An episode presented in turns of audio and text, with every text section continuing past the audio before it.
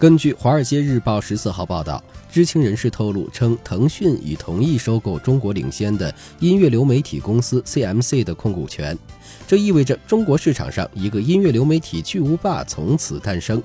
如果公众对 CMC 还有些陌生的话，那么提到酷狗音乐、酷我音乐时，大概是人尽皆知的了吧？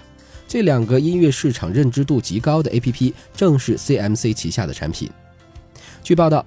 腾讯将通过提高其在 CMC 中的所占股权的份额形式完成这次的收购，其对 CMC 的估值约为二十七亿美元，合并后的音乐业务的价值约为六十亿美元。腾讯极有可能在合并后推进 CMC 的 IPO。腾讯为何压住音乐流媒体？数字音乐已经出现了2.0版，流媒体模式正在取代此前的付费下载模式。根据市场研究公司近期发布的报告。二零一二年以来，美国市场音乐的下载量已经骤减百分之四十二，流媒体音乐则出现迅猛增长。仅美国市场在二零一六年上半年的流传输次数就达到一千一百三十六亿次，相当于每小时有两千六百万次的播放量。科技巨头们也在争抢相识这一市场。苹果七月初被报道正在与饶舌歌手 J.Z 创办的流媒体音乐服务展开收购谈判，希望借拥有四千万首歌曲版权的 T 岛来提升 Apple Music 音乐服务。谷歌的 Play Music 也于本月加入了 Apple Music。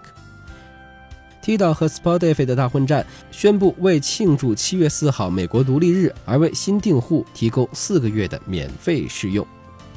之所以是市场份额低于被收购方酷狗的腾讯来进行并购，也与腾讯本身的平台效应有关。在社交平台所带来的用户数量方面，腾讯也早就尝过甜头。QQ 音乐之所以能够在短时间内对2004年就已经成立的行业巨头酷狗造成竞争压力，很大原因就在于 QQ 的过亿级用户的助攻效应。不过，也并不是所有的用户基础就能在音乐流媒体上收获成功。当时仅在日本就有五千八百万名注册用户的社交应用 Line 于二零一五年收购 Mix Radio，并结合自身的 Line Music 的服务，加速进攻音乐流媒体市场。但在今年二月，Line 发布声明称，结合 Mix Radio 的整体表现与流媒体音乐市场的挑战，Line 决定将不再继续提供该流媒体音乐服务。其自身的 Line Music 也被认为是拖延了其 IPO 时间的一项关联业务。可见，打开音乐流媒体市场的大门，也绝不仅仅只需要用户数量这一把钥匙。值得注意的是，在版权问题已经得到相当重视的数字音乐市场，并购是一个必然趋势。